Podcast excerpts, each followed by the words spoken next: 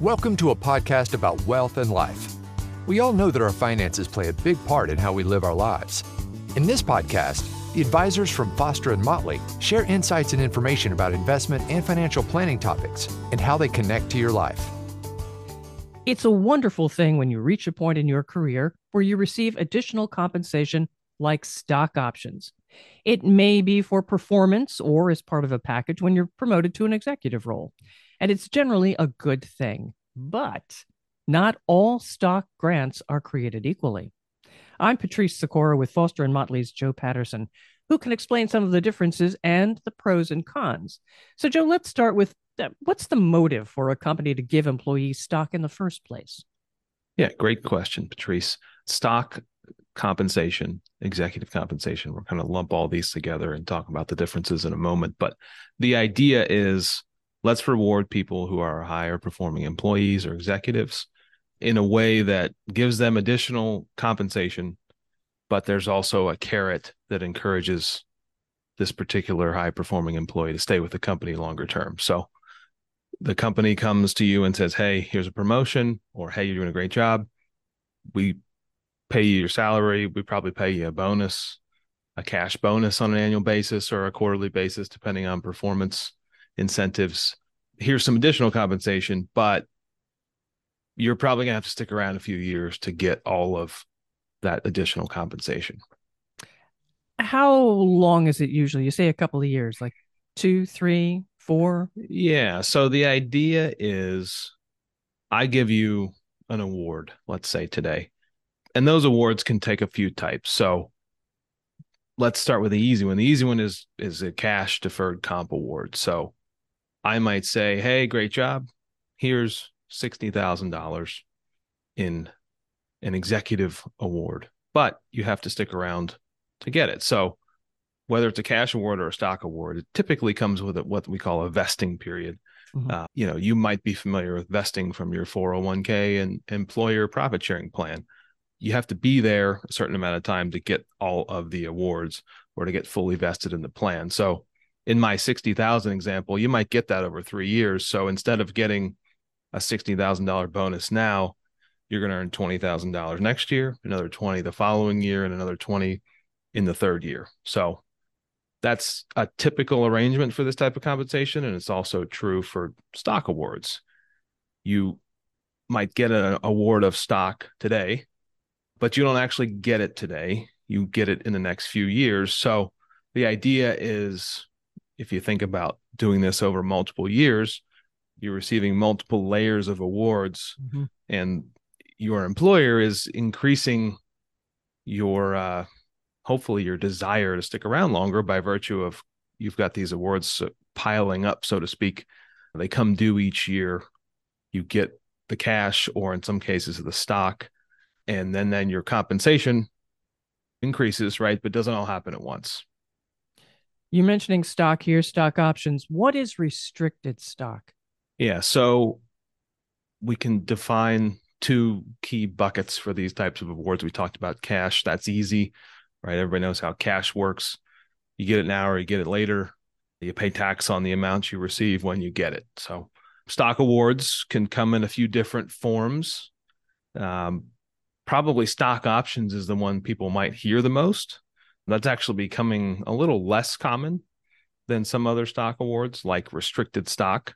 So, restricted stock is only restricted in that you don't fully own it yet. So, let's take my previous example of hey, good job, employee. Here's an award of 100 shares of stock of the company that you work for. So, we're probably in most cases talking about a publicly traded company. Um, we'll pick P&G because we're in Cincinnati and that's a company everybody knows. So, hey, good, great job.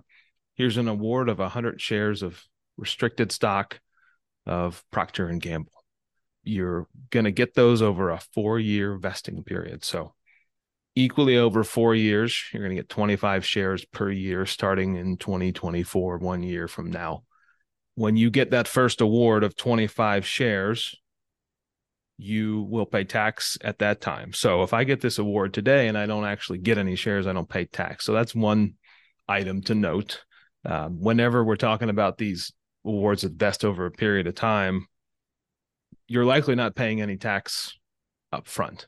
Hmm. So in my example, if you get that restricted stock over the next four years, 25 shares a year, you take 25 shares times the price of P&G on the day you get that stock.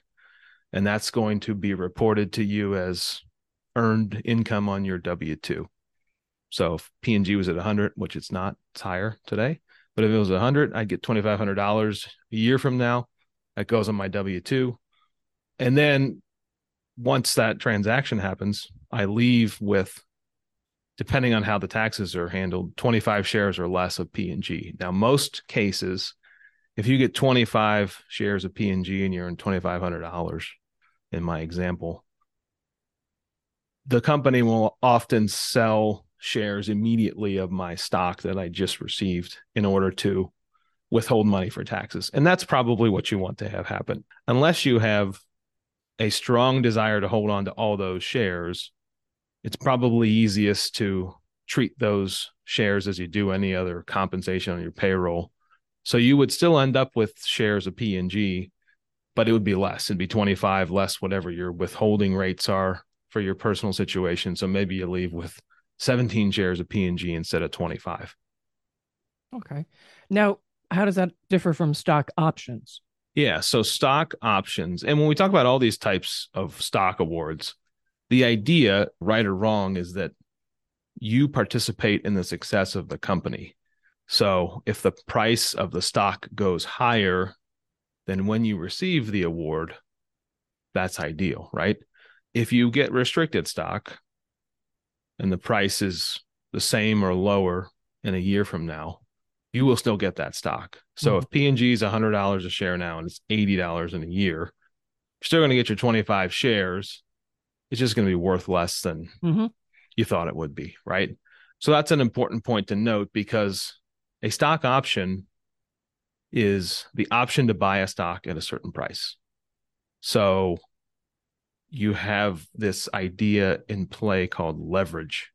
And leverage means that if the price of P&G goes up 10%, let's say, then the value of your stock option goes up quite a bit more than 10%. So if I get take my 100 shares example, I get 100 stock options for P&G. I have a grant price, which is the price of P&G on the day I received the award. So let's say it's 100. dollars mm-hmm. I am hoping that the price of P&G appreciates because in a year from now, if it's 10% higher, I have the right to buy, depending on how many shares I have vested.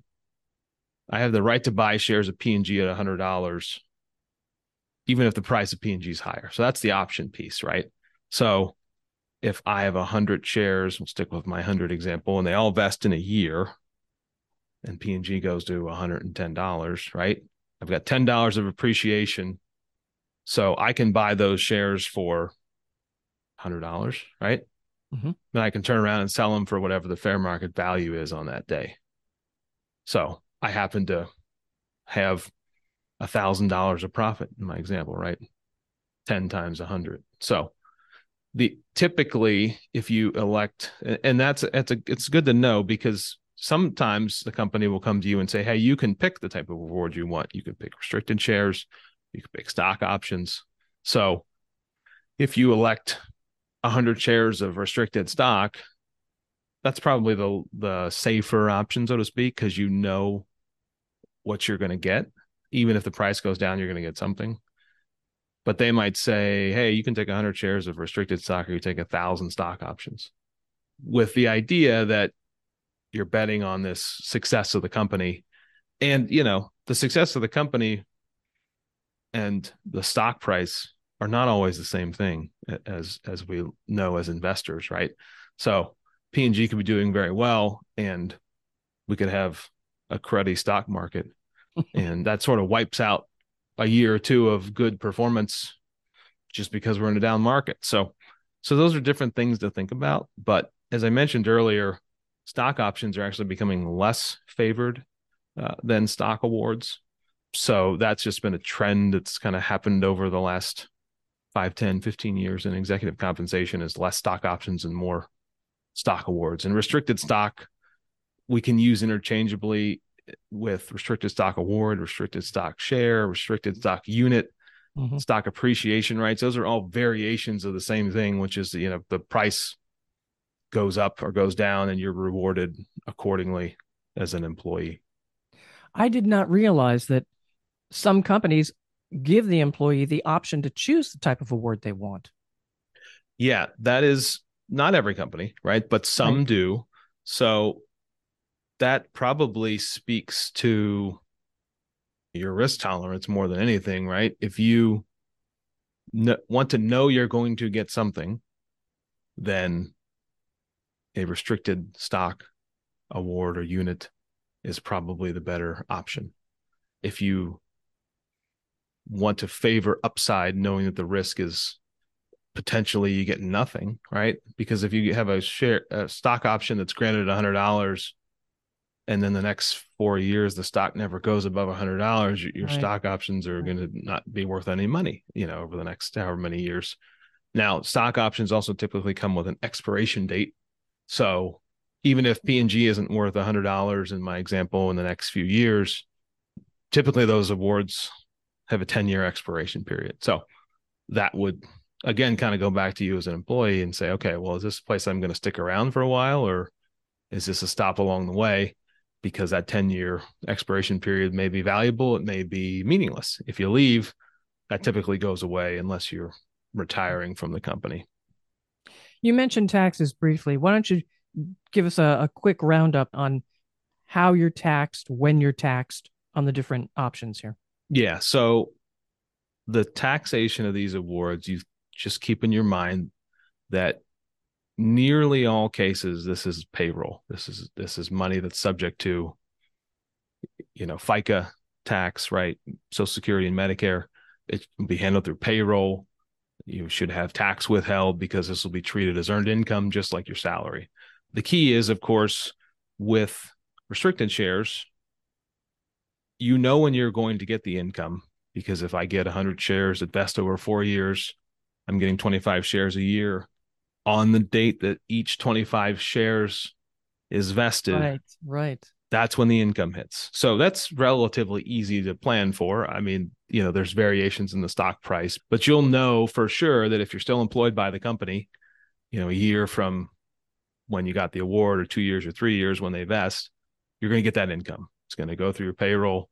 You should have tax withheld. You should likely have shares sold to pay for the tax. So that's a good point as a sidebar. When you receive shares of restricted stock, you pay tax on the full market value of the shares at the time you receive them. So then then it's as though you own shares you just bought, right?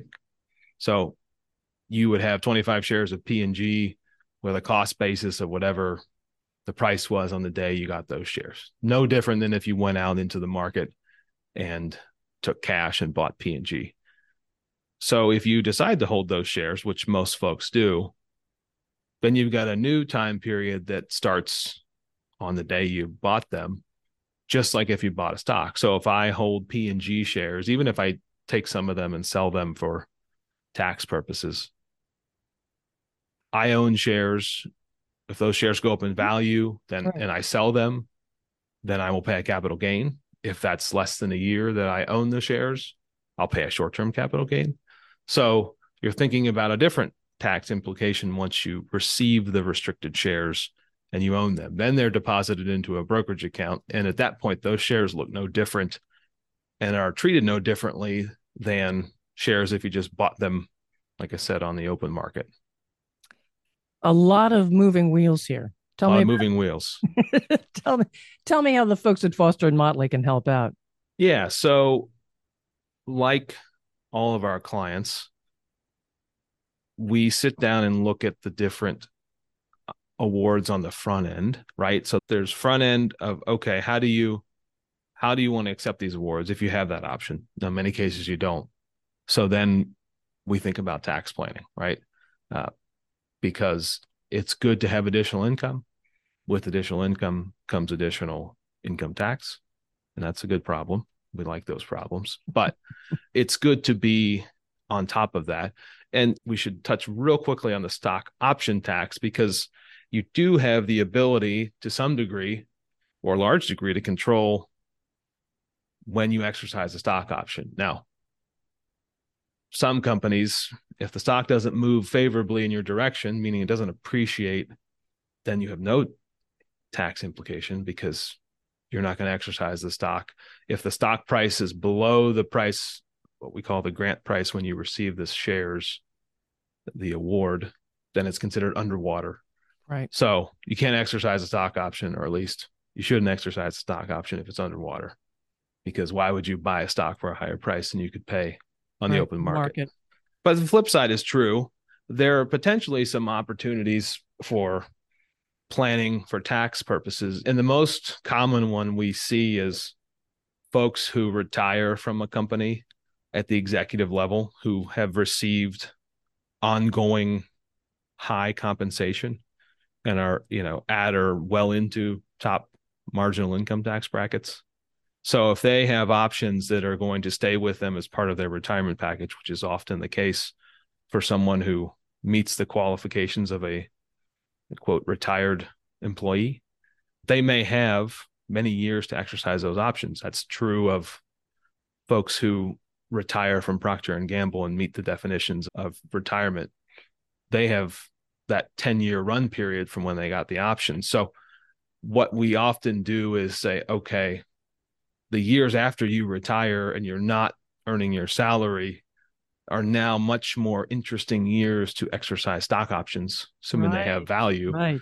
Um, versus your final working years when you've earned your when you're earning your highest income rates. Those stock options are going to be taxed at the highest marginal rates, whereas the year after you retire and you're not working, perhaps we're talking about exercising those options at much more favorable tax rates. So that's one planning opportunity that arises is thinking about the timing of exercising stock options. And for some folks who are subject to insider trading restrictions, and we have a few of those folks we work with as well, they may not be able to sell shares, even restricted shares that they own in their own brokerage account while they're working due to trading restrictions, blackout windows. When they retire and leave the company, often those restrictions go away. So it allows us to be a little more timely and plan out the sale of company shares that they've owned for a while. Joe, this is all fascinating and it is a good problem to have, very good problem to have. So, how can someone reach you if they have this problem?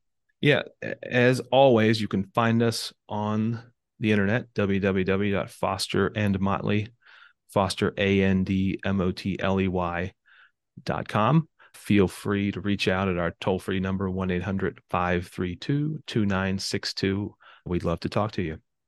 And this episode is one of the many available to you from Foster and Motley. Follow the podcast to find them all, and if you do find them helpful, share with friends.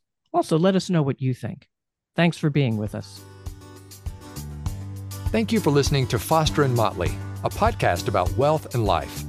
Click the subscribe button below to be notified when new episodes become available. The information discussed and posted represents the views and opinions of the guest and does not necessarily represent the views or opinions of Foster and Motley. The content has been made available for informational and educational purposes only. The content is not intended to be a substitute for professional financial advice.